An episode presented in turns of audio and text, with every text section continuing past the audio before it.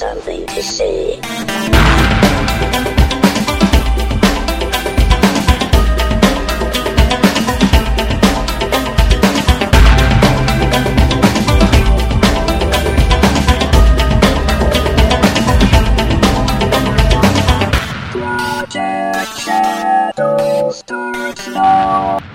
Hello, everybody, and welcome to episode six thirteen of Project Shadow. My name's Charlie. Hi. How's everybody doing? I am a little bit self-conscious about today's episode just because I've decided to try to sequester all my talk about my work to Friday. And so welcome to our first Fiction Friday episode.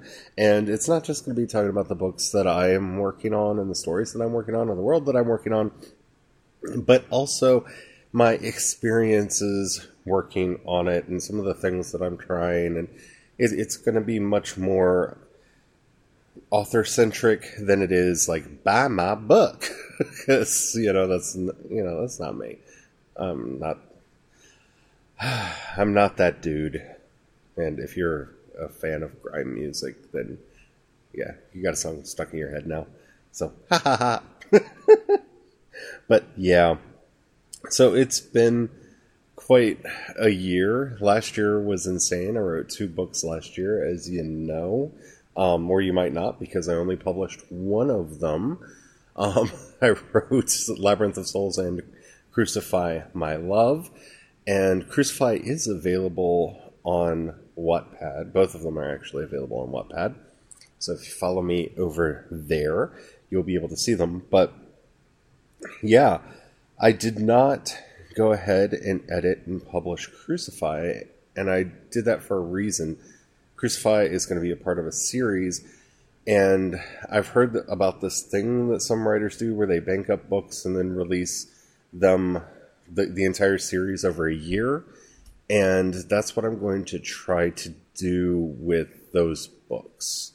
But like I said, you can read drafts right now if you want over on my Wattpad, because I like to be open with everybody. So, for the majority of this year, I've been working actually on the sequel to Labyrinth of Souls, which will be called Stone of Heaven. It went through about seven different names before it got there, but I'm pretty sure it's Stone of Heaven now, and I'm actually pretty sure I know the name of the rest of the books in that series, as well as what's going to be happening in them, because that's something I spent a lot of time doing after I discovered um, Kishotenketsu. I really went back to my original ideas and kind of played with them a little bit, and that got me to where I am now. So Kishotenketsu, if you're not familiar with it, is a style of... a style. I really don't know what to call it. I, I mean, technically, I guess if we're being really technical, it's a genre of writing. It's a class of writing. It's a clade of writing. Uh, this is one of those things where I'd, it, it's a theory of writing that originated in the fifteenth century in China and spread through Japan and Korea as well. And so the idea is that the, a story has a four-part structure.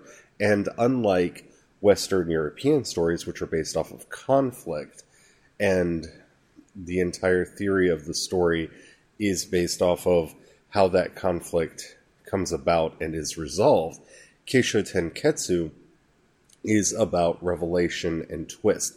So in the first phase, the K phase of the story, you introduce the world. In the show phase of the story, you develop that world further and show how it um, works. In the ten phase, you actually introduce a twist that throws everything that you thought you knew about the world inside out and backwards. And in the Ketsu phase, you reconcile that twist with the world that you came to know. And if you're a fan of anime, if you are a fan of manga, if you love all of the Studio Ghibli movies with way too much fervor like I do, then you're, you're very familiar with this style of storytelling. because it's the one that you'll find most commonly in these types of stories. Now, that doesn't mean that they're necessarily conflict-free. It just means that the progression of the story often hinges more on the twist and the revelations in the story than off of the conflict itself. Which is a very different way to write, and a very different way to think about story other than... basically, how do I get these people to fight and fight and fight and fight until finally one of them comes out victorious at the end, which, let's be honest, is what most three-act structure stories are about, whether it's through arguing or through literal fighting. That's how the stories are revol- resolved. So I took some time and re-examined everything that I was working on through that light. And a lot of people that I know were talking about a book by John Truby called The Anatomy of Story.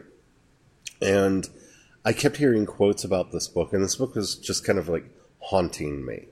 Because no matter where I went, whether it was in a YouTube video or in a podcast that I listened to or in some actual conversations that I had with people over the summer, this book kept coming up, and I had never read it, so I decided to read it, and it's it's a very interesting read, and I'm currently debating exactly how much of its methodologies I'm going to employ in my fiction, but all in all, it was a thoroughly enjoyable read, and it really did make me think about fiction in a different way, and I like that. I think that his idea of story structure, when you actually get down to it, not the seven um, steps of, of story, but when you actually get to the twenty-two steps, I, hmm, I am, I'm not the biggest fan of that, and it's mainly because I, I one, like Blake Snyder, and I like um, Joseph Campbell's hero's journey, the, the monomyth, but I, I've kind of gotten to a point in my writing where the story structure presents itself m- much more, and I am enjoying that. So it's trying to stay onto a twenty-two point story outline and using that as a basic recipe to make the story isn't something that I'm most excited about, so that's probably something that I won't be doing. But his idea of seeing backstory as the ghosts that haunt the setting and the characters, oh, I love that. I do love that. That's one idea from his twenty-two points of the story that I do like and will probably influence how I write the story going forward. But his idea of premise is one that I really enjoyed and one that I'll probably be using much more in future to vet the stories that I'm working on. So Stone of Heaven, like a lot of the stories that I write, because it's one of Blake Snyder's genres that I actually do write in a lot, is a monster in the house story. And so I used his idea of the monster in the house to create the basic idea for the story. And that was the premise that I was operating under. And so that gives me the following premise line. The students of Sun Su Lin Academy must live under a wild hunt after a spirit escapes from the realm of the dead during the opening ceremonies of term. It, it was a workable premise. It was one that actually worked very well. It's the one that I intended to do. But what his method, which t- has you tear that idea down and break it down into parts, such as the design principle, the characters, the conflict, um, the basic action that they will take, the character change, and so so on, really made me reevaluate some of the things that I thought were going to go into the story in a way that I found extremely valuable and helpful. So if nothing else, when coming up with stories in the future, I'll probably use his premise methods to kind of pick apart an idea to see if it is something that I really want to tell and what it actually looks like when I do that. The same is true with his seven steps um, of story. Now, the seven steps of story are very, very simple when you really think about them, but your character should have a psychological and a moral re- realization. They should have a psychological and a moral weakness and need. They should have a problem at the very beginning of the story that is related to that need that is not necessarily related to the plot. They should have a desire, something they want to accomplish, an opponent, a plan, and a battle at the end that re- brings everything back together. Now, I know what you're thinking, especially if you've studied story theory at all. Doesn't that sound like everybody else? And yes, to a certain extent, there is an element of, oh, duh, to a lot of the ideas that are presented in this and any other book on writing. But having said that, what this methodology did for me, especially because he does provide a methodology in the book for not only here's the theory, but here's how to go about doing that, that allowed me to work with the story that I had in my head and develop it over time. And so as I used his tools for, especially something like the design principle, to look at my story and the story that I wanted to tell, it it changed some of the elements of the story and developed it and made it work in a way that I don't know if it would have if I hadn't gone through the system. And so for him, the design principle is the, um, to quote his book, actually, which I'll do real quick here. He says in The Anatomy of Story, come up with the design principle of your story idea.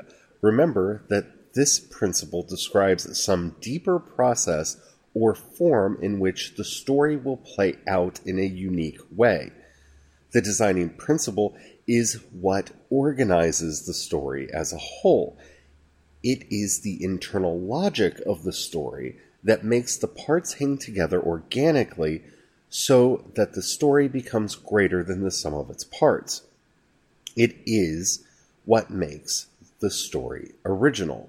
And he gives this equation. Design principle equals story process plus original execution. And so this is one of the places that I really disagree with him in reading the book, because he uses as one of his many examples here the Harry Potter series.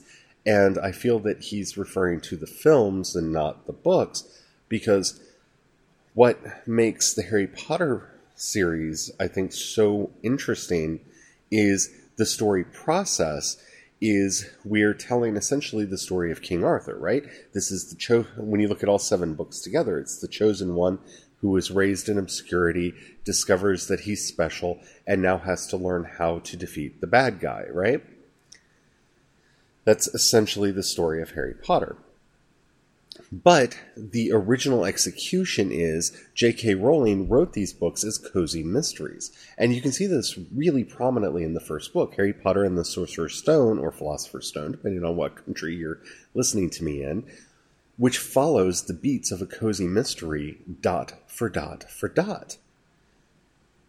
Those beats are maintained through the rest of the series, even in the Deathly Hallows, even though they become more obscured over time as the execution becomes more original and native to the world of Harry Potter.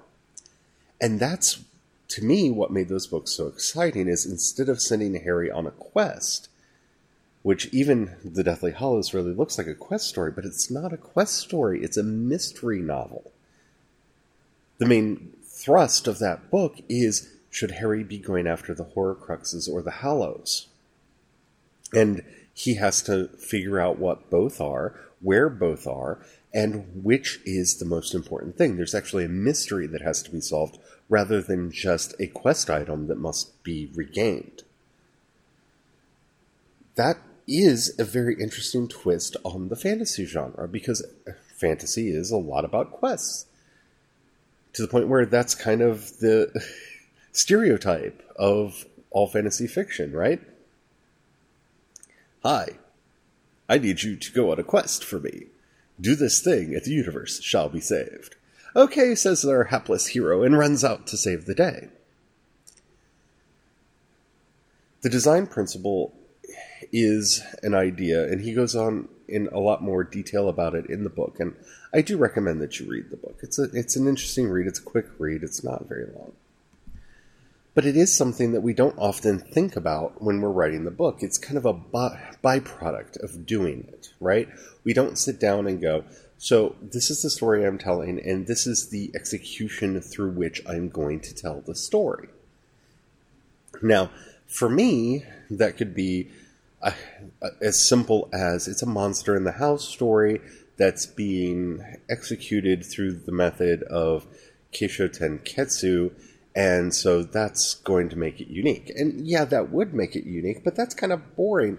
And so it made me actually sit back, because pre- prior to reading the book, that's kind of all I would have thought about for the design of the book and how the book is being put together as a story as I'm working on it.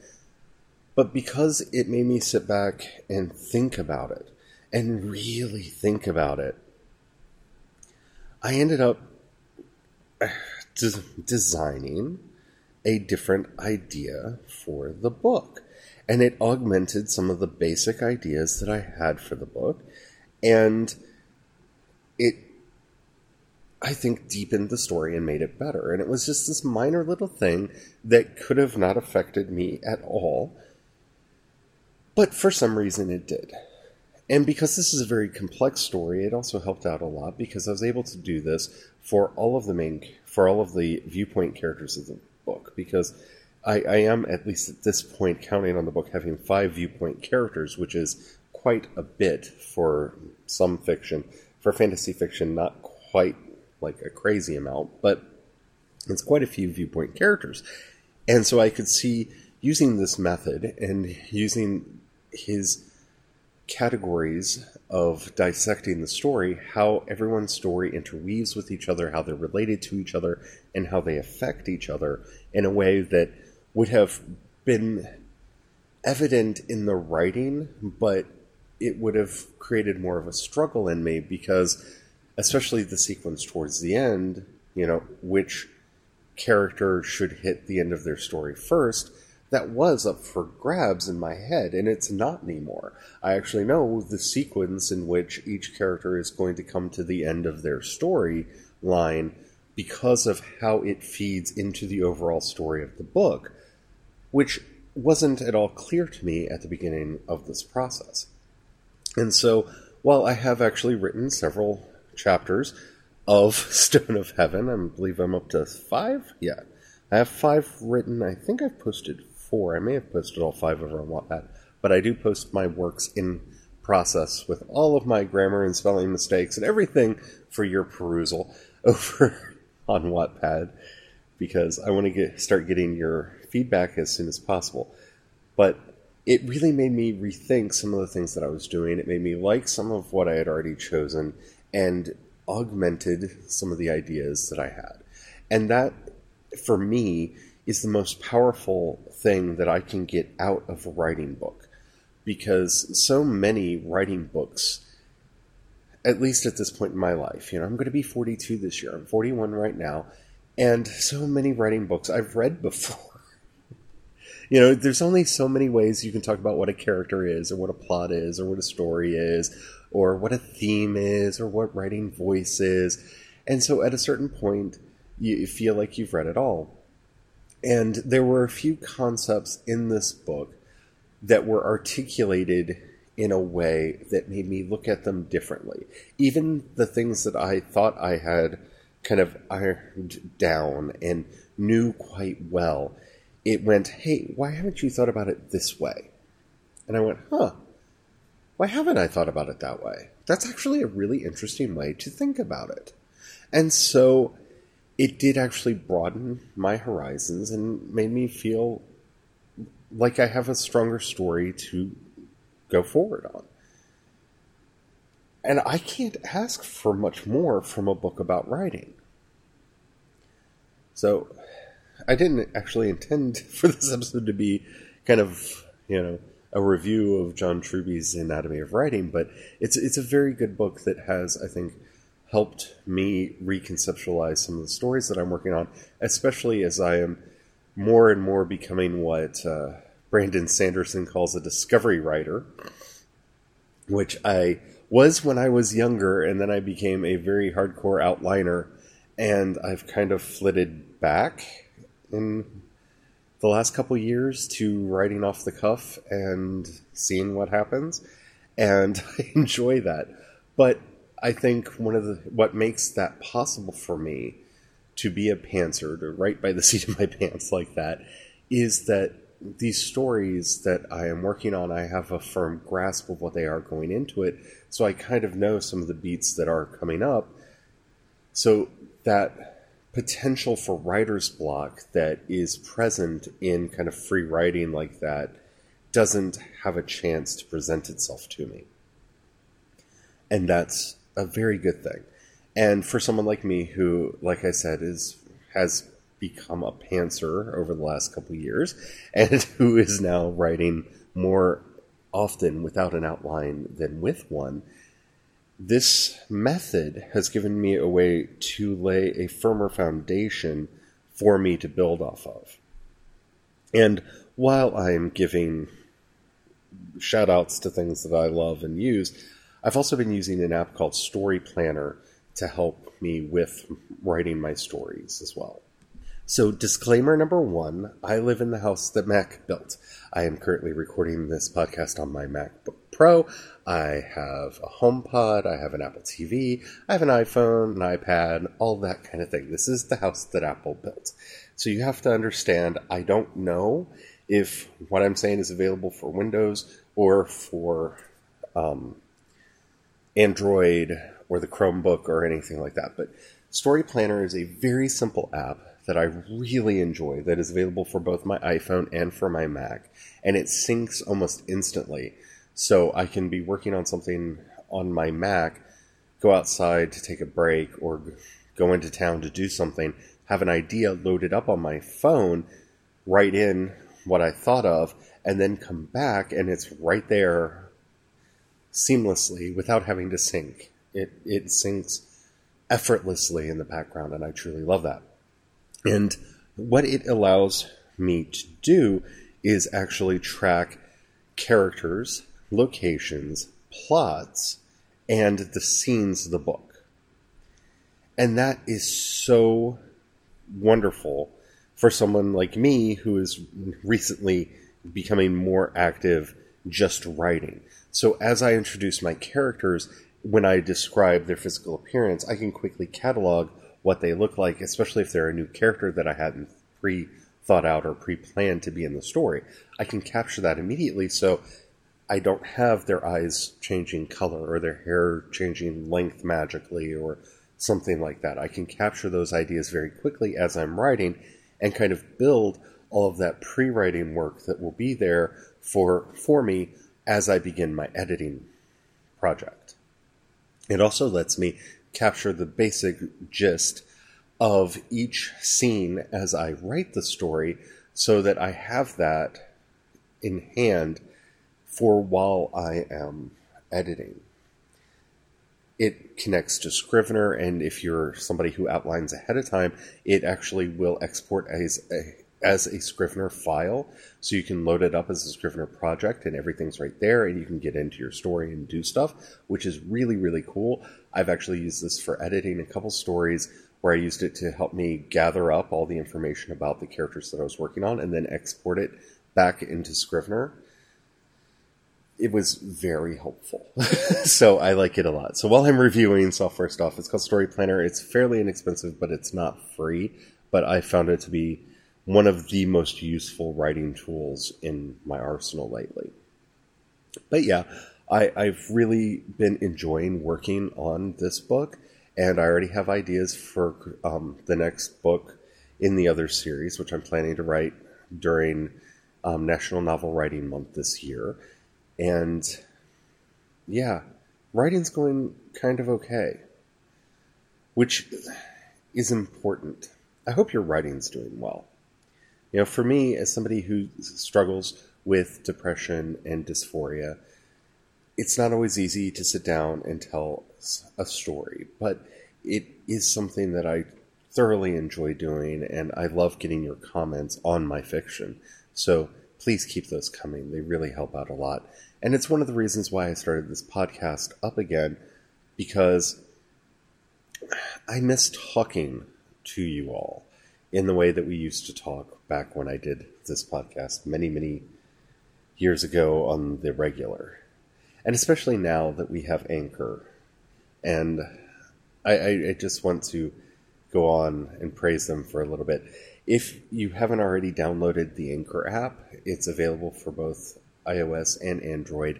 Definitely download it. You can follow me there. You'll get the episodes as soon as they come out. And you can actually use it as your pod tracker there, your podcatcher there.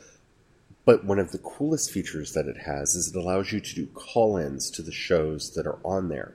And if you do that, I'll have your voice message that I can either respond to you privately, or I can use it on the show for, say, a question and answer show, or if you have an idea that you would like discussed, you can leave it over there. And that excites me more than anything, because I miss the days back when we used Talk Shoe to do this podcast and actually did call-ins and everything. And that was a lot of fun until their system just didn't work. And I don't know if it works any better now, because the site's still up, but it looks like it always did. So I don't feel like they've done much to it. I don't know. I haven't used it in a very long time. But I really like Anchor and the services that they provide, and it's a great way for us to talk to each other. So if you have any questions or comments, you can definitely load up the Anchor app and do a call-in and let me know that way. Or you can go to project shadow dot com and get a list of all my social media accounts there, and you can contact me there through the one of your choice. But I... I It feels good. This is a full week back, doing an episode every day, and I've missed this. I think it's good for me to be able to get things off my chest. It's been very good because of some of the reaction that I've gotten. I would like to thank Aviva, who shared the episode that I did about her music on Monday. That was very, I mean, that, that really made me happy. That was a very good thing. Thank you. I, I needed a boost, especially since I was just... you know, getting back into the groove of things after a uh, long mental health break there in the middle. But it's been a lot of fun. If you can support this show, you'll see in the show notes a link to um, the Anchor support, where you can donate one, five, or ten dollars to help with the show. That helps me out a lot. You can go and subscribe um, and uh, subscribe to me over at Patreon. I'm C E. Dorest on Patreon. But I decided to try using the Anchor stuff because Patreon. I have a weird relationship with Patreon, and I kind of want Patreon to be about my books. And I kind of want to see who really likes the podcast and who really likes the writing. Now, if you like both, you can you can support me in either place, um, or both if that if you so choose.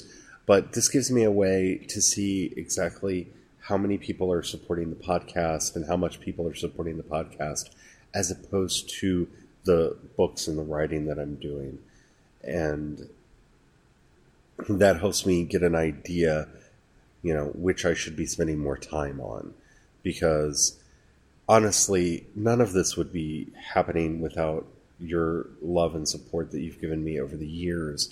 And I really want to make sure that I'm doing the right thing by you. But for that to happen, you know, I have to make a basic income.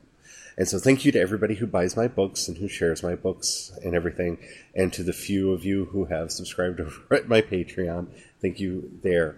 But if you really like this podcast and you want to ensure that I'm doing them regularly, subscribing here via the Anchor system is a good way to do that, because while some people don't think guilt is a good motivator, for me it is. If I see people that are actually supporting the podcast that in that way, it will definitely help me keep my spirits up and help keep me focused on actually making episodes that you all like.